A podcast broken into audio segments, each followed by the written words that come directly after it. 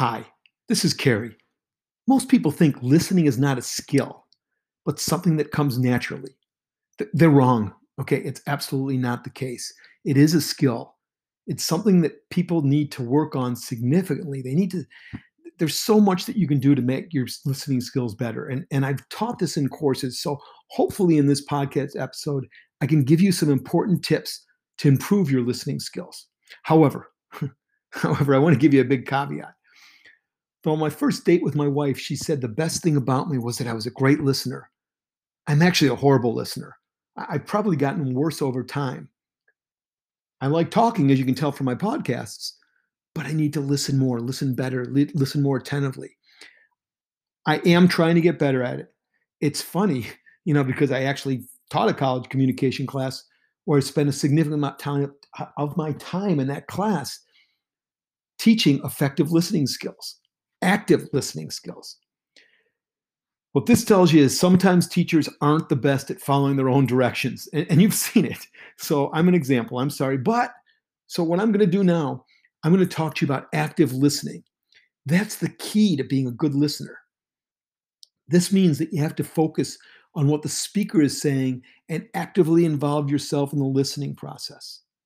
So, here are several strategies that I've either learned or come up with along the way in my life to become an active listener. First one, I think that's this one's important. Repeat what the speaker is saying. I have a real problem with remembering people's names, even doing this, but I do it all the time. When I meet someone and say that person's name is Jim, I'll say, Hi, Jim, nice to meet you. When I'm talking to them, I'll say, Jim, that's a very interesting thought. At the end, I'll say, Nice, nice talk, Jim. Hope to see you again the more I can repeat it and internalize it, the better it is. And that's on anything that they may be talking about, especially a concept that you may not understand or learn. So that's the first thing I would say. Second, ask questions and clarifications. Be actively involved so that there's something that they're saying. You have something, if you don't understand it, say, I don't quite understand that. Can you give me an example of it? Examples help you for sure. Examples, because then it clarifies it in your head if you can visualize it. Third one I would do know when to keep your mouth shut. I'm not good at that. Speak less than you listen. That's hard. That's very hard, but you've got to do that. The more you listen, by the way, the more you listen to someone and let them talk, let's say it's an interview or somewhere, then the more they're going to like you because they're hearing themselves talk. It's, it's a something that I, I learned over time. I think it was something maybe someone told me or I looked at and started thinking about, and it's true. Another one don't prejudge the speaker. Okay, you may find me annoying in how I communicate my message, but the message is more important than the person who's speaking. And that's a tough one because you may write somebody off at work that you've always written off, and they may come up with something that you really need to know.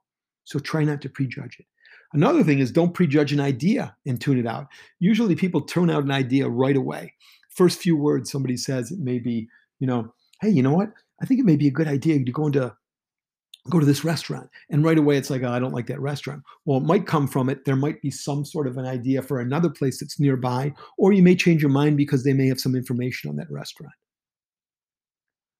another another thought on active listening be careful about planning what you are going to say while the speaker is speaking because here's what happens you're thinking and you're trying to figure out what to say but you're missing everything the speaker is saying so think about that one Make sure you do it. The next one is, is pretty tough.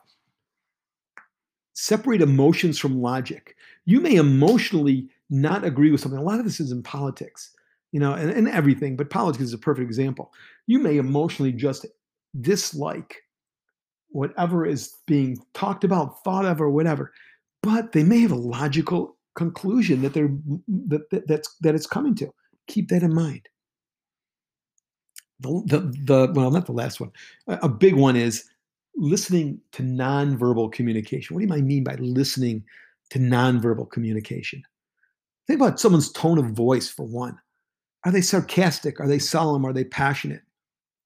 Right? How are they, you know, they go, yeah, that's great. Or is it, that's great? Right? That's a totally different thinking, right? And sometimes you misinterpret it. That's why emails and text sometimes can be misinterpreted. Facial expression is another one. Okay. Are they saying hello with a smile or not? How are they looking?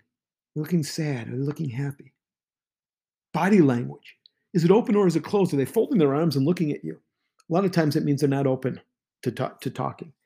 Or are they open? Are they looking? Are they do they use their hands when they're speaking? You learn a lot from that. Another one is emphasis on certain words. You know, ah, I'm trying to think of one, you know. Yeah, that is really a bad thing.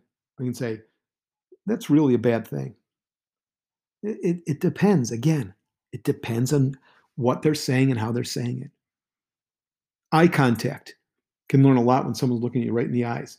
When they're not looking at you, when they're looking away, are they ignoring you? Are they thinking of other things? Are they not looking at their their smartphone and they're not understanding and hearing you? You've got to make sure that they're hearing you if you're talking to them too. Same thing on your end. Are you listening? If you're looking at your at your phone at the same time, that's not a good thing.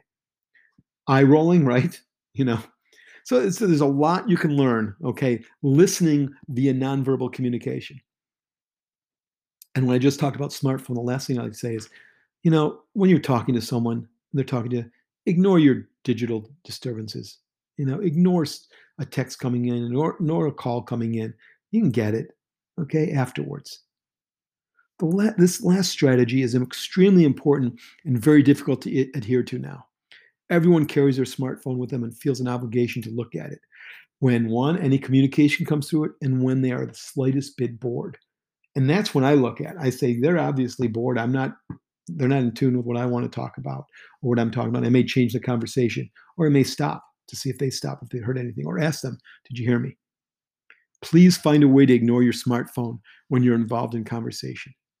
If you do this, I guarantee you will not only be a better active listener, but also be more involved with your life.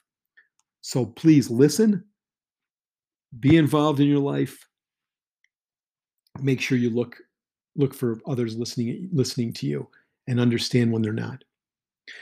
This is Kerry Siegel asking you to listen to me and not only take control of your money before it takes control of you, but also take control of your life before it takes control of you.